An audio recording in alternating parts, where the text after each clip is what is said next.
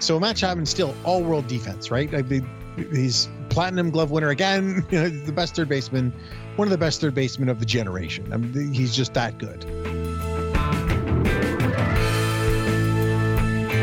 Obviously, there's also value to just having everybody come out and throw 98 Yeah. miles an hour with wipeout sliders. But if you don't have that,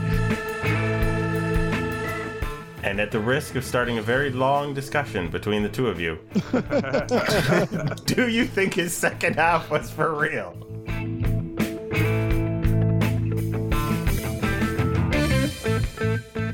And welcome to Artificial Turf Wars, episode number 228. If we had a nickel for every time the Blue Jays traded a prospect prospects to Oakland for an all-star third baseman, we'd have two nickels, which isn't a lot.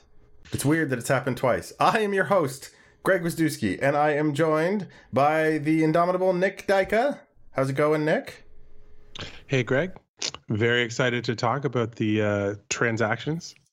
As are we, and by we I mean my other partner in crime, Joshua Howsam. Josh, how are you doing tonight? oof, really excited to talk about Andrew Vasquez, baby. I, I knew we'd start. We're going to do them alphabetically, of course, because that makes the only way that makes sense. My first name. Yeah, I mean that's how we go. Oh wait, okay. Maybe we should do it in a in a in a more logical manner. We're going to talk about Matt Chapman traded to the Blue Jays from the Oakland Athletics, who once again are tearing it down as they do, uh, according to some unknown ritual. Um, the signing of uh, Yusei Kikuchi, former Seattle Mariner, now a Blue Jay. Um, I think we were excited about him three years ago. Uh, Andrew Vasquez, as you said, uh, we're not going to ignore him. And then we need to talk about where the roster sits and is there any money left or is, are there moves left to make or what did what did our fearless uh, general manager say today? Um, and then are there more rumors? Uh, did anything else significantly affect the division?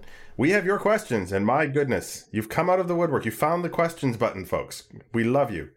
Uh, we have a do-over for Bob Nightingale, who is a, like a continuous do-over cycle, but this one's pretty good. Um, yeah, that is what we're gearing up for. So I, I shall ask for your initial emotional reaction, Nick, to Matt Chapman, All-Star Platinum Glove third baseman, coming to the Blue Jays. Yeah, I think it's you know it's always exciting when the team you follow makes makes moves to go all in, whether that's a trade or or signing someone. Uh, you know, it's a little bit. It's funny how your expectations can change based on just following rumors and things like that. Because 12 hours before Matt Chapman was coming, we thought maybe Freddie Freeman was coming. So it's I, I know it's insane to say it was a little bit of a letdown, but that's only in relation to Freddie Freeman b- becoming a Blue Jay, which mm-hmm. and obviously that was more unlikely. In, in like it was always more unlikely that Freeman was going to sign with the Jays because he's a free agent. We have Vlad at first, et cetera, et cetera. But when when you don't think about that and you just think about Chapman in a vacuum, like he's a he's a really good player that's gonna fill a need for the team, which is You just brought a tweet of mine to life. oh, did I? I, I, well, I wasn't Chapman, but I said it was all that stuff with Freeman was going on, which we'll get to in a bit. But I, I, I- I tweeted out, it's like if the Jays only end up with Kyle Schwarber, who's like a great hitter and a perfect fit for this team, people are going to be disappointed. Yeah. Same thing happened, but Matt Chapman. yeah, but I But mean, except, but just for you. But obviously, like if you followed along with what was going on today, I mean, I got the airplane. I was I was flying to Florida when the when it started to break, and I had to get the airplane Wi-Fi so I could so I could keep following. um, it's I mean the Jays needed an upgrade at third base. I mean everybody knew they, they, that's been the case since last June, you know, and you know when it became pretty clear. Well, again, we'll get to this later. Maybe maybe not, but it seemed likely that Jose Ramirez was not going to get traded and Ketel Marte was not going to get traded. Chapman was really the only potentially elite option left. And in terms of elite defense, I mean, he is the best of the best. And that's the side of the ball where the Jays were obviously the most concerned, right? Cavan Biggio cannot throw across the diamond. Um, Santiago Espinal is solid, but but not fantastic. Uh, so you get you get a very definite upgrade in Chapman. I think it's fine, especially considering what they gave up, which obviously we need to talk about.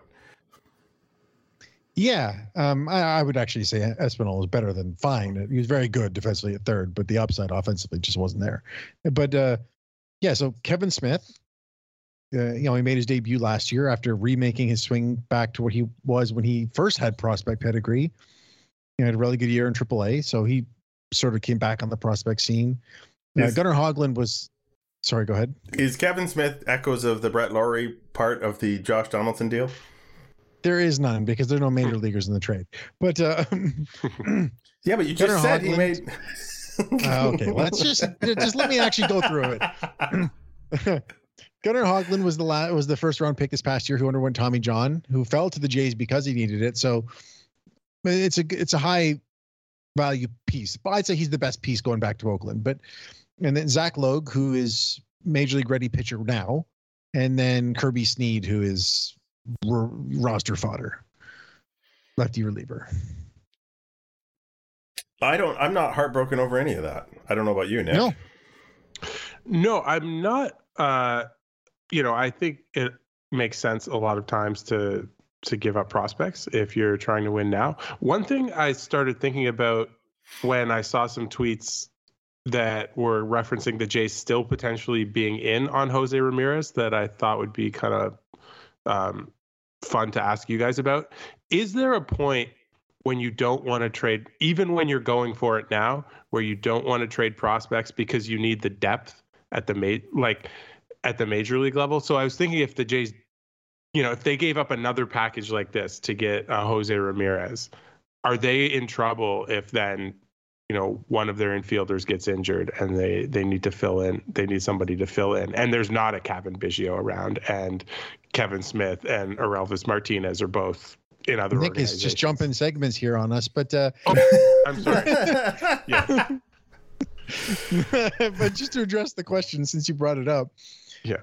there is a point I think it becomes when the players that you would be trading away I mean, you well, if you can't replace the depth, or in the case of, say, the Blue Jays, like if it's Gabriel Moreno, a guy who you think is ready and can be ready very quickly and better than your in-house options, right? So, like the, for example, the Jays catching is, you know, depending on what you think of Alejandro Kirk, who I think is more of a DH than a catcher probably this year, which is a question we have. But uh, I, Moreno is the guy they think could be the best this year. So that's where it's like you get to a point where does it actually hamper your chances at the title? I think that has to be part of the calculus. Yeah, I, I but think, this trade did not. Yeah, I, I think you're if you're trading your guy who might be your number one starter three or four years from now, because like I mean, Hoglund could be like you said, he's potentially the best piece in the trade. He's a first rounder. He could be absolutely something, and maybe, um, you know, you kick yourself if the Blue Jays don't make the playoffs and you traded him away. But I think they're so all in on making the playoffs. I think a, a, piece that is you know last year's first rounder is exactly the kind of thing you're gonna you're gonna have to to move um, and give up on the hope of whatever that was going to be. It's it's the further away they are from the majors. Yeah. yeah, and and on the on the other side of this too, um, they get Chapman for for two years. If Chapman leaves, they might get a compensatory pick, and they're going to get a couple extra picks this coming year, correct? Because yep. they lost Ray and Semien. Yep. Yeah. Anyway, so the but the, the the return that Oakland got for Chapman, I, I don't know. It depends on how you view it. Like because Chapman, well, and we're going to get to this really in a few seconds, had a very bad year offensively for him. Um, so you could say that the return reflects that, but from a Jays perspective, there's no one there they're going to miss. I mean, or at least in the short term. And Hoglund might be something, but the Jays have a deep rotation right now. They have depth on this on the starting five, and then they have depth in Buffalo, and depending on wherever the heck Nate Pearson ends up in, in, in the in the pitching plan. So I think it's a trade you have to make. Oh yeah, absolutely. I mean, if if uh, if other pieces are like you said are are not going to happen, if other trades are just you know, well, we'll talk about Ramirez. The Guardians, which I'm so happy to be able to say that. Uh, Guardians have a new regime, and they don't want to look like they're giving up on the team right off the bat. Is the rumor right? Um, so we have we have him more or less locked in place. Uh, Buck Martinez was saying today that you know Manoah was a part of that package. It doesn't make any sense to trade someone off the major league roster to get an infielder, right? No, it. Uh, well, I mean, not especially not not to that level. So, um, yeah, I, I think the Blue Jays were definitively upgrading at that position one way or another. So, you know, that's absolutely Chapman is the move they have to make if if he's the only one left on the table. And you know, Oakland isn't asking for Moreno. No, or anything else close to that. So we should talk about what happened. So Matt Chapman still all world defense, right? I mean, he's platinum glove winner again, you know, the best third baseman, one of the best third basemen of the generation. I mean, he's just that good. And we'll get to how that can help the team in a bit. But let's talk about the bad first, because he was bad last year offensively for him. I mean, he was still a league average bat by OPS plus, and, you know, because he's playing in a crappy park. But you know, his slugging cratered, and he was just you know everything across the board. He was worse against every pitch. uh, he struck out. He swung and missed more. He was just everything went wrong, and obviously that's not great. Um, the floor, at least because of his defense, is still very, very good. But also, he was coming off hip surgery in the offseason, labral hip surgery to his labrum. So you, know, you could see how that could mess with someone a little bit. And he said that it, he was feeling not great for much of the, much of the season, and that's a bit of an excuse. But also, even if it wasn't, even if it was just a horrible, horrible year, I think you bet on the 28 year old's track record or performance at this point of at least being able to bounce back somewhat. Yeah, I mean, you you you you don't bet on his worst or his best year, right? You bet on on what his you know three year average might be. That's what the, that's what all the computer simulations do. And I think if you look at the the overall Matt Chapman, to assume he's gonna that all of his decline happened last year and he's only going down here downhill from there seems uh, overly pessimistic. Right. In terms of looking at three year trends as opposed to one year, uh, I don't have his Fangraphs page up in front of me, but I think he started striking out more in 2020 and that carried over into 2021 yeah that's which, when he had the hip issue that required the surgery. So right. So that's the thing like there's there's a reason to explain what happened. That doesn't necessarily mean it's the only reason. I mean it it's a correlation doesn't mean it's the causation right? Right. But yeah he, he was worse in 2020 than he was in 18 and 19 and then he was worse in 2021 than he was in 20 so there is some worrying signs there. And I think that's why they got him for what they did when you look at what Matt Olson was traded for, which was way bigger package. But you know, he's again, he's 28. You don't expect that kind of decline in a guy's late 20s.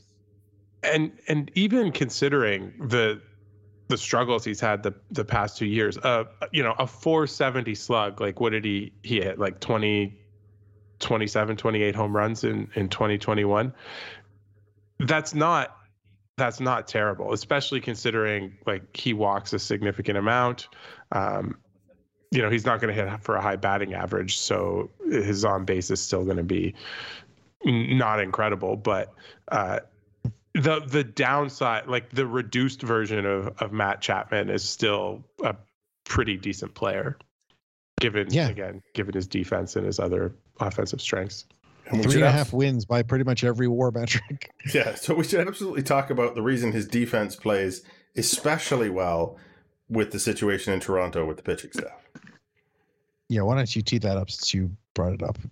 Um, the Blue Jays had last year more balls hit to third base and shortstop than any other team in baseball. Uh, and they had Bo Bichette and Cavan Biggio trying to field them. Uh, and then they added Yusei Kikuchi, who was, I believe, also a top 10 pitcher for balls hit to the left side of the infield. So yep. uh, yeah, yeah, that, that, there's going to be a lot happening over there. That's that's the way they're constructed. The you know Hyunjin Ryu's changeup is meant to get guys to to pull it. Um, they're in a, a division that has a lot of right-handed batters in it. Like everything says, you need a great third baseman, and we saw last year what happens when you don't have one, right? Mm-hmm. Yeah, And you know, it, yeah, Ryu was the most ground balls to the right side towards the, towards third base in the league. and yeah, it makes sense that the Jays would have been up there because they had all those left-handed starters. But I mean, they still have two of them. and Mhm.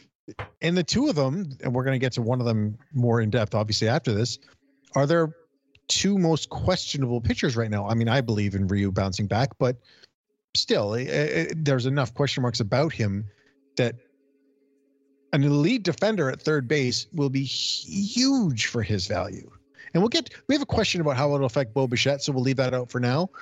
But I mean, just adding this guy, I think, can be a just the biggest boost to the guys that don't miss as many bats in their in their in their starting rotation.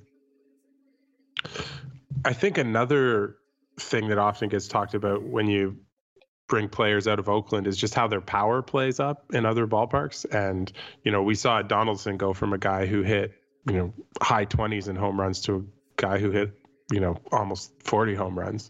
Um, I'm curious to know has anybody done any of those uh, overlays on Twitter where they look at Matt Chapman's batted balls in Oakland and they lay over the ballpark in in Toronto to see how many more would have gone out as home runs because he could, you know, if things go well, he could have a power boost too.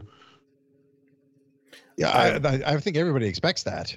Yeah, I have no doubt that that that's you know that's kind of baked into the the projection or the expectation, not the real projection. But yeah, everyone has an easier time in Toronto um, than Oakland. So yeah, I, I- I think he will be more comfortable, um, you know, with with his current situation. Obviously, the team believe you know the, the the other the other boost of the team believed in you enough to trade for you um, means they probably have an idea that that you can be your best uh, in the situation that they put you in. Also, he might hit seventh. There's a lot less pressure when you're hitting the bottom of the order because he he just might be the seventh best hitter on this team right now, Yeah, which means you and can relax. Yeah. Yeah. All right. So anyway, yeah, it's it's fantastic. Let's just sum it up there. It's awesome having Matt Chapman on the Blue Jays. Yeah, we're, we're not sad. We are definitely not sad. Um, so we shall move to Yusei Kikuchi, who was kind of an out of the blue thing for me. Like I did not think he was. I did not hear any rumors prior. I think you had had you pined for him in the offseason, either of you. I got I got one of them. Actually, we, we did. We even discussed one of the rumors when, but it was before the lockout, so it doesn't count, right? But Yeah. the Jays the Jays were linked to him right before the lockout. Um, t- three years, uh, thirty-six million. Um, with this year's being sixteen million, so it's a front-loaded contract, which is good because all of the prospects in the Jays are only going to get paid more as time goes on. Um, he was not fantastic for the Mariners last year, but why is this an important acquisition for the Blue Jays, Josh? Well, it just really lengthens the the rotation. I mean, we talked about how the Jays had that good four, and then Stripling was in the five spot, and it, they always said they were going to address it if they could, and they've gotten a guy that last year was a very solid number, the equivalent of a very solid number four pitcher, and he's a guy who in the first half of the season made the All Star team, and then fell off in the back half, and he's always had the stuff. I mean, we, you know, like you mentioned at the top of the show that we wanted him back when he came out of Japan, and so did the Blue Jays, but he just hasn't quite matched the production. And if that sounds like a couple lefties that came to the Blue Jays last year, I think it should. And I think that's a type that the Blue Jays have identified now. The risk they took on here was a lot bigger than they did with Ray and Matz, who combined were one year and 13 million. But I think that they believe that they can make the small tweaks that can turn this guy from an inconsistent performer into someone who can be one of the better number five starters in the league. And I mean, that's the thing is the number of times I have gone into a spring training with this team as a fan, listening to the battle for the five spot and who is going to be the fifth starter, and uh, you know, th- th- this is who they're going to juggle and look at, and on and on. That's not the conversation anymore. Just that alone. Here's here's your five. As long as they're healthy, these are going to be the five starters on the team opening day. um, is a that tells me the team is among a million other things is absolutely trying to win the World Series from you know in a, in a realistic way this year. Right. The the one interesting thing about solidifying the rotation is um, what does this mean for Nate Pearson? Is this mean he's going to be in the bullpen all year? Is he going to start at AAA? Um, yeah, I was curious to know what you guys thought about what this does for him. Well, I, I think, well, actually, the, the, the toughest question about that is, well, how many people are, going to be on the rosters to start the season? So that is apparently under discussion that they might expand the rosters at the beginning. And if they do, Nate Pearson is a great person to have for a modified six man rotation at the beginning. It lets Kikuchi and Ryu have extra rest and it helps mitigate some of the early ramp up stuff that is going on right now, or quick ramp up rather. And I think that the best role to me, assuming he doesn't get traded, the best role for him is the multi-inning reliever who spot starts for Ryu or Kikuchi whenever they need a break. So he's still getting to pitch at bulk innings, because but and building up to go into a future rotation. Yeah, uh, I'm. I don't have anything to add to that per se. Um, I think Nate Pearson is a bit has become a bit of an enigma on this team because it was you know sort of assumed that the 100 miles an hour uh, plus who had crazy good stuff and was going to start, and he's never quite got to the spot where he's comfortable starting, and he's showed up in the bullpen, and he's back in the rotation, and he's in AAA, um, and now it's like they worked around answering that question. So I think they're going to continue to work around answering that question. Yeah, it's part of the the value of having having a, a, front office that's making moves like the Jays are right now is you're you're not relying as heavily on on someone who is still a bit of a question mark. Um, and you know, think of if things go great for Pearson this year and he's dominant in whatever role he ends up taking, that's amazing for the Jays. But also, you know, they're not counting on him the same they, way they were kind of uh, going into to last year. Yeah, now we're counting on Alec Manoah. oh, interesting. You know what? I would not be surprised if Pearson had a better year than Alec Manoah this year. Well, yeah, he just he also he can't throw enough innings to do what Manoah can because he hasn't done it really. And that's kind of the nice thing about this, though one, Chapman will help Manoah because Manoah does get a lot of balls in, in play compared to Pearson. But they have this depth now. They have Pearson, they have Stripling, and those two guys are in the bullpen. and you know, like they would be starters for many teams. And then you have in the minors, you have Hatch, you have you know Kay, and I think they'll probably add another depth starter for the minors. So, the, you know, this the I think they're in a good spot. Yeah, absolutely. And, and they're in a, a much better spot, of course, because they signed Andrew Vasquez, right, Josh? yeah. so Vasquez has absurd minor league numbers for strikeout rate.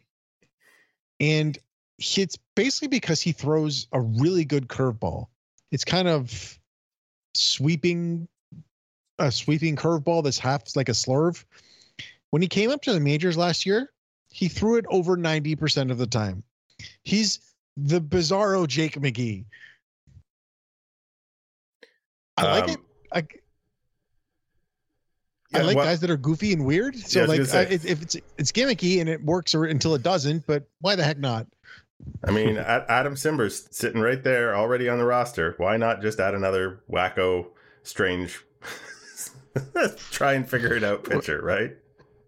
It, it sounds like uh, one of the kind of in vogue approaches to to bullpen management though is exactly what you're talking about like you know they don't call it wacko i feel they call it like different looks and when you have a a bullpen that's rolling out pitchers that yeah i've seen I, you've heard them talk a lot like on broadcast and stuff about pitchers with different looks. Like you know, someone like Cimber who who throws sidearm, and then somebody who pumps 98, and then somebody that's throwing you know change ups all the time or or whatever. Like, have you guys noticed that that that might be like a kind of a new approach to building an efficient bullpen? I think that you know anything you think about of hitters and changing looks on them and upsetting timing and that that's basically the basis of pitching. It makes sense to do it in a bullpen. Obviously, there's mm. also value to just having everybody come out and throw 98 Yeah. miles an hour with wipeout sliders. But if you don't have that, you know, it's it's not bad to try this way too. It's like plan B for the teams that missed out on the guys throwing 102. Um, them. We'll get them throwing 80 and 96, and it will look like 102 when the when the guy comes in at 96.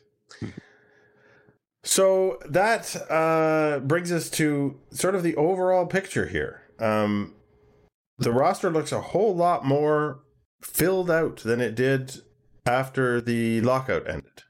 Uh, but would you say, Josh, the Jays are well? I mean, as far as the front office has said today, are the Jays done with the big splashy bits? Oh, probably.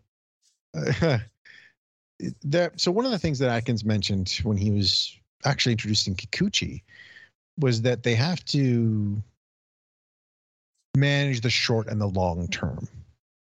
So Freddie Freeman, for example, I don't think is coming through the door. It would be awesome if he still does, but I just I, I just can understand. It's like they've got they already have a lot of big contracts. I mean, they have Barrios, they have Chapman, or not sorry, not Chapman, Springer. They have Gausman. Those are three guys making over $100 million, all in their 30s.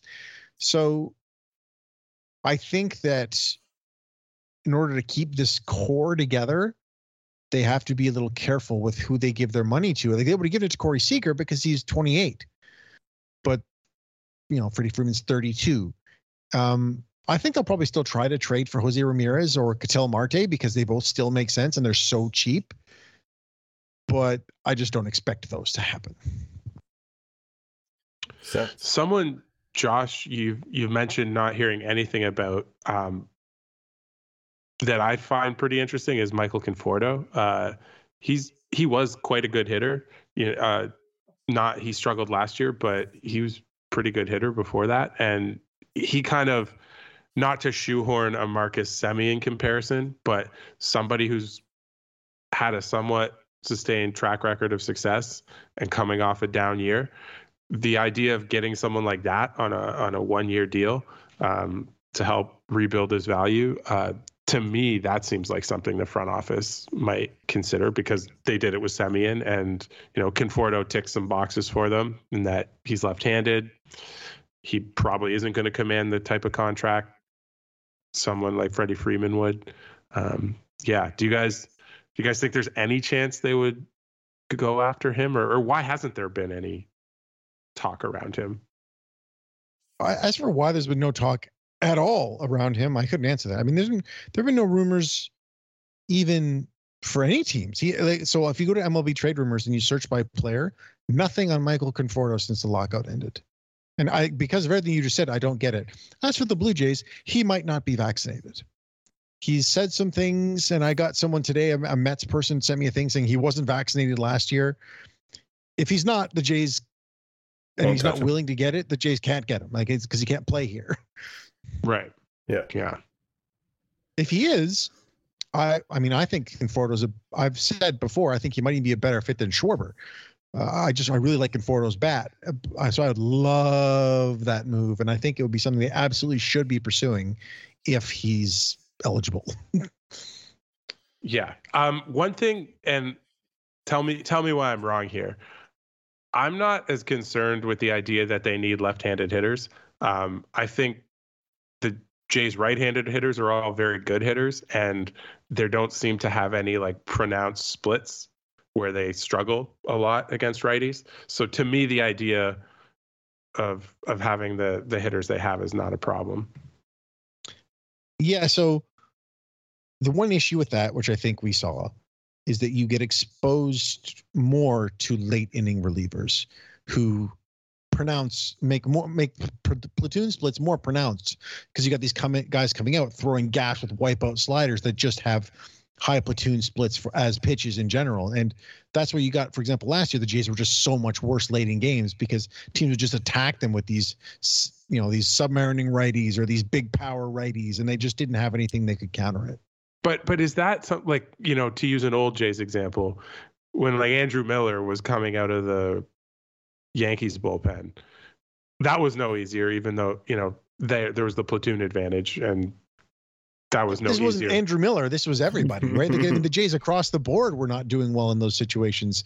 And I'm Right. not saying that's the only reason. There was a lot of luck involved, but I do think that's where you get hurt by it. Even if it's not the biggest problem, it is it is it's not not an issue either.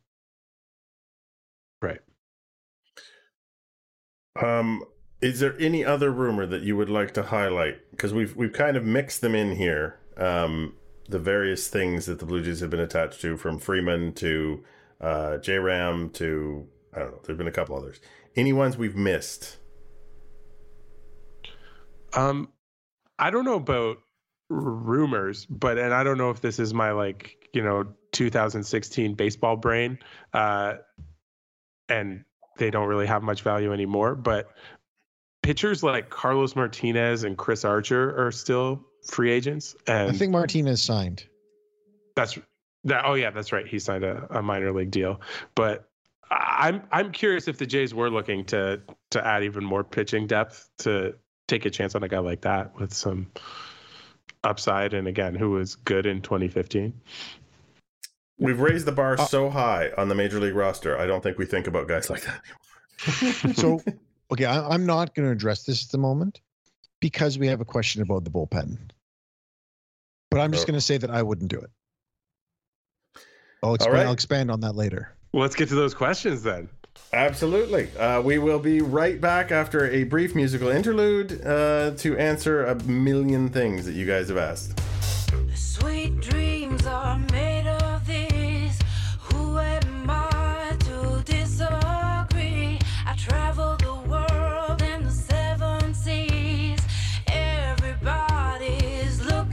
And we have returned, refreshed, rejuvenated, and ready to answer your question. Time now to hear from our listeners. That just seems silly. Here are the rules. First, I ask a question, then you ask a question. Now, how does that sound, sweetheart? Could you repeat the question, please? Uh, yes. The first question comes from Turf Ferguson at Turferg. Um, do you think that account was specifically made just to ask questions of this podcast? Uh, can we get a 45 second podcast of just you two, not you, Nick, uh, screaming like you're on a roller coaster? I feel like that should go on the Patreon, is what I'm. Well, yeah, we were going to do that. That's all the show was going to be, but then Nick wanted to join, so we couldn't Oh. do it. yeah, because there's three of us. It doesn't work. Um, Ishak Popal at uh, Ishak133 uh, asks First, is Kirk your starting DH? Josh. Yep, absolutely. you can elaborate, Josh. I didn't mean it. No, no, I just Oh, think was that he's the best offensive weapon the Jays have, and right now they got two other catchers, so he should be hitting in the lineup every single day, unless they add a better another, you know, a left-handed bat he could platoon with, or someone who's just an everyday hitter. Uh, Nick, thumbs up or thumbs down on that concept? uh, I, I do like the idea of cycling guys through dh to keep them healthy Yeah, I but also Kirk can like- catch too, but I just meant he's Yeah. the guy that if there's one guy who's in the lineup as a DH, it should be him over say Grichuk or whoever else is on the roster that's not in their normal starting eight. Yeah, I don't I don't mind Grichuk getting at bats against lefties. Um, yeah, uh, that doesn't. I guess I'd rather I'd rather Grichuk hit more often than Reese McGuire. So No, but it's not. But the question was about it's Kirk. versus Kirk. yeah, no, no, but but but if Kirk is the everyday DH, then And that then he can catch when Jansen's not catching. Like it's not. It's not. It's not. There's no. Oh, okay, I think I No. misunderstood what everyday DH meant. Then. It says starting. Starting DH. Oh, start. Uh, my starting DH is Joey Votto, but I do not have the power to make that happen. So we're gonna have to go with Kirk. Um, is there? But I do agree. I'd rather not see Reese McGuire hitting. So Uh, Ishak asks, also asks, is there anything wrong with three catchers on the roster, especially with great everyday players? Uh, not if one of them is the starting DH. I think is about the answer I'm about to get from someone. yeah, I mean, I still think there kind of is. It's not ideal from a roster construction.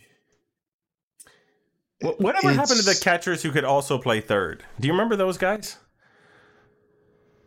Um, I mean Gabriel Moreno, but um, no, the reason it's a problem is because there are just limits on the roster, and you know you don't want to limit the, the flexibility you have to carry guys that can fill in at other spots. Now, Kirk being a good enough hitter that he could be DHing makes it a little more palatable, but I still think it's not great. It's not what you want. yeah, Uh, like I to your Moreno point, I'd feel better about it if, if Moreno was the third catcher, just Yeah. in the sense that he can hit. Um, and yeah, it seems like he's playing a little bit of infield as well. Um, I think this is is this just a long way of saying McGuire's a bit of a limited player, and that's maybe a problem. Yes, kind of, yeah. Um, Dave Ghost at Dave Ghost eighty one, and I every time I read that now, I'm pretty sure I'm getting the foul right. Uh, what will the batting order be once they trade for J Ram and sign Freeman? Now that they have Chapman, wow. Okay, a lot just happened in that one tweet. Nick, uh, you know you're starting nine with with J Ram and Freeman in there. Yeah. Um, don't actually it- need to build No, one. yeah, that'd be that'd be nice, but we'll um, we're gonna bat everyone third and fourth. That's how good this team would be. Uh, Kate at OK Stan asks, "This is a good question. Can you brainstorm a couple of good Mm. nicknames for our newest Blue Jays? Do does does Chapman or does Kikuchi carry a nickname with them that we know of? Is there one on on Baseball Reference? I haven't checked. So Chapman has Chappie, Pegasus, or Hurtado. Pegasus is a good one. I don't know why. yeah. Because he But can I know. fly, Maybe. leaping in the air. I'm not sure. Ku- Yeah. You you say Kikuchi just has you say like U Mm-hmm. space S A Y. You say Kikuchi. You also, I also say Kikuchi. Um, I like the I like the Chapman ones that aren't Chappy. Chappy's too much of like the hockey nickname where they just Agreed. throw a Y on the end of uh on the Pegasus the is great. thing. Let's just call him Pegasus Yeah. from now on on the podcast. we could call I him want to Mr. know Pla- the origin of that of Pegasus. I thought Mr. Platinum would be fine because is he is he not the only platinum glover that the Blue Jays have ever had since they came up with the whole platinum glove concept? Um, Tulo might have won one if it was still around then. I don't know.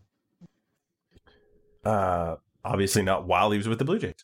Uh, Nope. All right, so we have and just you say that's yeah. I don't know. So we'll, we'll, we'll brainstorm it and come back to you because we can't do this on the spot. We're bad at that. David at D Shemi H asks, "What kind of offensive production do you expect from Jansen this year?" And at the risk of starting a very long discussion between the two of you, do you think his second half was for real? Ducks behind desk. Nick, you can go first. I probably Uh, agree with everything you say, so you Danny- go first. I think we've we've come to the point where Danny Jansen can be 42 years old and signing a minor league contract with an invite to spring training, and I will be the one who's like, he's poised to break out. Yeah, I, I I I don't know if I've like turned in if I've become irrational about him or not, but I still in my mind see a player who has some offensive upside between his power and his patience. Uh, you know, I think it's I think there's a chance he could hit like 15 to 20 home runs with like a league average on base. Is that is that too optimistic? I don't think it is. I mean, his overall, he had a 772 OPS last year. People don't realize that. I mean, his second half was he was bonkers in the second half. He was the best hitter on the Blue Jays that had some of the streaky, the hottest streaking players in the league, and he was the best one. But he still did it, right? And the minor league track record of him as a hitter is excellent. Yeah, and I do think it's it's fair to point out too that the bar for offense as a catcher, and Jansen's not a bad defensive catcher. Like Jansen was above like an above average offensive catcher last year, and I know that doesn't feel right to say, but he was. Yeah. No, the second half wasn't real. He's not going to be a 1400 OPS guy or whatever that was. But I'm, I'm with Nick. I think that he can be a, an above average hitting catcher who plays good defense. Um, yeah, I hope you're both right. That would be awesome because we wouldn't have to have this whole "what the hell happened to Danny Jansen" uh, discussion in like June. Uh, Uh, Smiley Face Picnic asks a question uh, that is surely Josh specific. The Jays have 40 man, has two open spots, which you probably already knew, which I did not. Um, who do you think fills them? I think David Phelps will get one of them. And I think whoever, I think they're going to try to get a left handed bat. And I think that's who takes the other one. Whoever that is. I was hoping it'd be Joc Pederson, but he just signed with the Giants for six million bucks. But Oh, Peterson Yeah. would have been fun. I know, right? I would love that move so much. Not even just from a baseball perspective, but just because he's a Yeah. fun person to, to root for. But uh, yeah, so I think those are the spots. I th- that's how I think they'll play out. If it if it's not uh, so obviously like if it's not going to be someone like Freeman or Conforto, who who would the left-handed bat be? Schwarber's off the market now. I don't know. I know I know this isn't a question, but just Corey Dickerson? my- oh yeah, I'd be Bring fine him with back. that. He's he's Yeah. expressed interest in coming back apparently. Cool. I always like it when a player's like, uh, you know, Toronto's good now that I finally actually got there. Um, Ishak asks again, uh, relief pitchers are so inconsistent. I'm curious to see what happens there, um, referencing the bullpen. Um, do you feel the same way that they, they if they pitch the way they pitched last year, it'll be okay? Um, I Nick, think. you go first, and then yeah, I'll go ahead, Nick. or you or, or Greg, but I just No. I'll, I'll go last. Go ahead, Nick. Yeah. No, I, I think the yeah, the kind of variance in outcomes between relievers does make it a little bit risky to to feel the same way about them. If you look at the Jays relievers specifically, um, you know, I, I think a lot of them we can expect to have, if not the same performance, though similar. Like Jordan Romano's been pretty good for two years now. I know he struggled a little bit in the second half, but I'm of the mind that the sticky stuff crackdown is not a major problem in that once players had a full off season to adjust to it, uh, they should be okay. Um, I think Cimber and Richards will be be all right. I think for me, what I'm most hopeful about with the Jays bullpen, and in terms of to answer your his question about do I feel the same about them, I th- I think I think I feel guys like Merryweather and Pearson have the potential to be better. Um, and and that's to me what's most I guess promising about the bullpen. Um, I think the number of times I've seen a bullpen that we thought was one way on opening day and ended up a completely different way by the trade deadline in August, and somehow the team, you know, managed to get through it. Um, it doesn't. It doesn't matter as long as you have the willingness to pull the trigger when something isn't working out, or to go find a guy when something isn't working out, because you're you're looking at important innings, but you're looking at far less innings than you would if you were looking for that fourth or fifth starter in the middle of a season. So I'm not super worried about it because I don't think the disaster that that the early season bullpen um, for the Blue Jays was last year is is anything but like a complete outlier. But I could be wrong. So I think the bullpen is excellent. I think that the if Pearson and Merryweather are in it, I think it's great. And the reason I don't want Chris Archer, or well, again, I think I'm pretty sure I saw the Carlos Martinez sign somewhere, but is because there's limits on how many relievers you can carry now. They, they, they, you cannot carry more than eight if you have five starters, and no one's going to have fewer than five starters. And there are certain players that are locked in. Romano, Mayza, Cimber, Yimi Garcia, Richards, and Stripling. That's six guys. And then if you're adding Pearson, Merryweather, and then that there's still Vasquez, Borucki, David Phelps. The second you start bringing more guys in, you got to cut someone. And I, and in some of those cases, they're just gone off the roster. They have to release. They have to release them. So I don't think it's worth getting any relief pitchers who don't have options unless they're elite relief pitchers. Like if it's you know if Kenley Jansen's coming through the door, you make room for Kenley Jansen. But it's that's the level I'm talking about. I don't want anybody else. Fair. Sam Dowdle at Sam Dowdle asks Chapman's vaccinated, right? Uh, I think I can answer this one, which would be the Jays would not have signed him or would not have traded for him did they if they didn't think he was vaccinated. Yeah. Will at Will You missed one. You missed the one I I? wanted to talk about. Oh man, I did. Matthew Trueblood at M A T Trueblood. Uh, nice to see you again, Matt. Uh, how much could Chapman's arrival help Bo as the shortstop? Will he benefit substantially from being able to shade most hitters up the middle more? Yes, you alluded to this earlier, and then I hopped right past it. I apologize. Yeah. So people, Marcus Semien has a reputation, by the way, of being a very good defensive shortstop. Uh, Obviously, this is just one stat because uh, outs above average, by the way, hates Marcus Semien as a shortstop. If you go by StatCast, Marcus Semien had 11 defensive runs saved in 2018, seven in 2019, and then minus six in 2020. The difference there, Chapman was hurt in 2020. Mm. And I honestly, I don't think that's a coincidence because he's able to handle so much to his left that it does allow for this kind of creative positioning. And for example, Bo Bichette, again, this is StatCast data, was a much better shortstop at moving towards to his left. And so if you can have Chapman play more in the hole and Bichette play more over to his to, to in the hole there, it plays to everybody's strengths and it raises the overall level of everybody's defense. And I think that's exactly what will happen. No, I definitely I agree with the, the concept. I mean, just in terms of you're making the throw in the direction that you're headed nine times out of ten if your third baseman is able to cover the hole instead of your shortstop.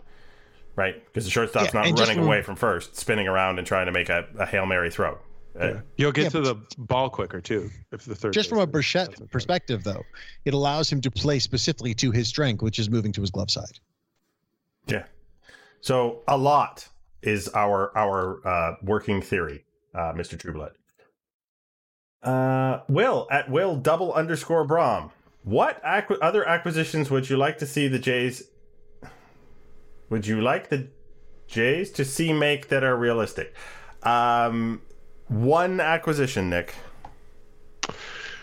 Well, so the first thing that came into my head, I Realistic one. well, y- yeah, y- y- yeah. Josh, Josh knows where I'm going. I think. It's not Uh, Ketel Marte. That's not realistic. with No, no, no, no. He's he's a left-handed hitting first baseman. Um, I don't think that's realistic either. with, with a no trade clause. with an with a no with a no trade clause. Um, and do you think that's not realistic because of what they'd have to get up to get him? Because it no, seems because he's expressed no interest in playing in Toronto because he doesn't want to mix his home and business life. Oh yeah, that's true. Um, one thing I'm curious about is if that's going to change given the Reds are basically burning their team down. And, Well, I think he would happily leave Cincinnati, but I think Toronto's still a place he doesn't want to come. Yeah, which fair enough. I could not imagine how often he would be bothered if uh, he ended up coming to Toronto. But um, yeah, I don't know. Then Conforto, if if he's vaccinated. Josh, I'm with you. one, yeah, Conforto. I love that. Uh, I'm gonna go with Kenley Jansen. All right. I, I want I want a closer, a closer closer. Um, even though they're not actually that valuable. Uh, seize the means of run production at split letters. Extremely topical. Can you explain the Rockies to me? Because what? Uh, obviously, in reference to signing Bryant. Kris Bryant for $182 million, handing him a no trade clause less than a year after um, after getting rid of someone with a very long contract and a no trade clause. The answer is no. Nobody can explain the Rockies. yeah, I think it's the thin air up in the mountains. That is my explanation. Uh, wow, we're gonna try and get through all of these. Uh, Mark Grant at Zalapsky Smurf. Not gonna ask about that name. Is the fact that I can't hit with him in MLB the Show a legit reason to not like the Chapman trade? Nick. Hitting in MLB the show is really hard. Well, I'm bad at video games, but no, it's I wouldn't worry about it. It's a hard ass game to play. I right. believe the yeah, the answer is get good. Minor leaguer at minor underscore leaguer. What is the Blue Jays' greatest weakness right now? What do you think will be their greatest weakness at the trade deadline? Josh. I think it is still lineup balance, which again, it's not a great, not a big weakness. So I don't think the Jays have any great ones. At the trade deadline, I think that someone will get hurt and they'll have to be trying to scramble to fill it. I will answer this one with um second base because you just don't know.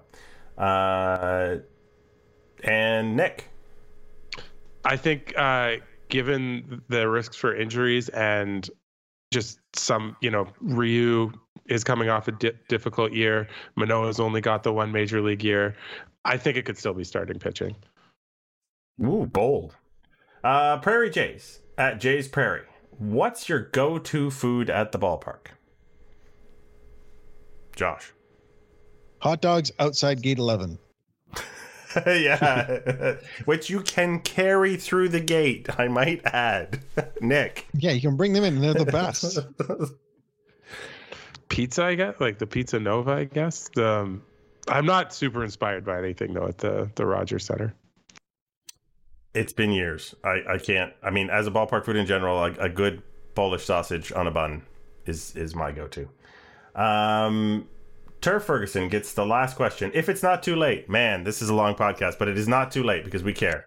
Uh, I'd be super, super curious to know how much of Chapman's OBP is expected to improve without giant foul out territory. Does he hit a disproportionate number of foul balls? Is a bit of a free swinger, and do those turn disproportionately into outs in Oakland? Is that a next week question after you looked at some Statcast data, Josh? Yeah, I- I didn't have time to look it up. uh, tell you what, I, I here's what I'll do. Uh, I, I want to see his pop up percentage, and I'll I'll reply to the to this question with His- the Twitter account. So his infield fly ball percentage for his career is 15.9. Uh, Then yes, absolutely. There's your answer. It's it's going to be a significant difference if that's that's really high. He's the anti Joey Votto. Thank you for all of your questions. Uh, we will move on to our our wonderful roast of Bob Nightingale, like so. All right, what would I do different? Well, well, I've never actually made a mistake. There have been a few, let's call them stananks, that could be worthy of a do-over. Would you like me to read the tweet, Josh, or would you like the honor? You go for it. After seeing the long Instagram post from uh, Freddie Freeman, basically saying thank you to the Braves, acknowledging that he was not going to be back there, uh, Bob Nightingale uh, quote tweeted Freddie Freeman with a classy farewell to Atlanta and its passionate fan base. He may be gone, but he'll be forgotten. So great. harsh. so harsh. Goodbye and good riddance, says Bob Nightingale. we don't need to hear anything else about Freddie Freeman. Uh He did for to his credit, he did correct this. yeah. so badly. I bet Twitter uh he wants Twitter to have an edit, edit button right now. Like that is the this is the moment of like why does Twitter not have an edit button? because screw Freddie Freeman. Oh man, uh, no mark whatsoever. That that is kind of a callback to what we originally intended the do over for, which was just just that one slip up you can't have back. And just as a, a- another quick callback to the do-over history, the first one, as you just alluded to, was Mike Wilner saying that Donaldson, Encarnacion, and Bautista might hit 140 home runs, which he meant 120. so close. You could do it again. Like Guerrero, Springer, and Chapman might hit 40 home, 140 home runs and mean 120. Like it's reasonable to believe that. Yeah, it's crazy.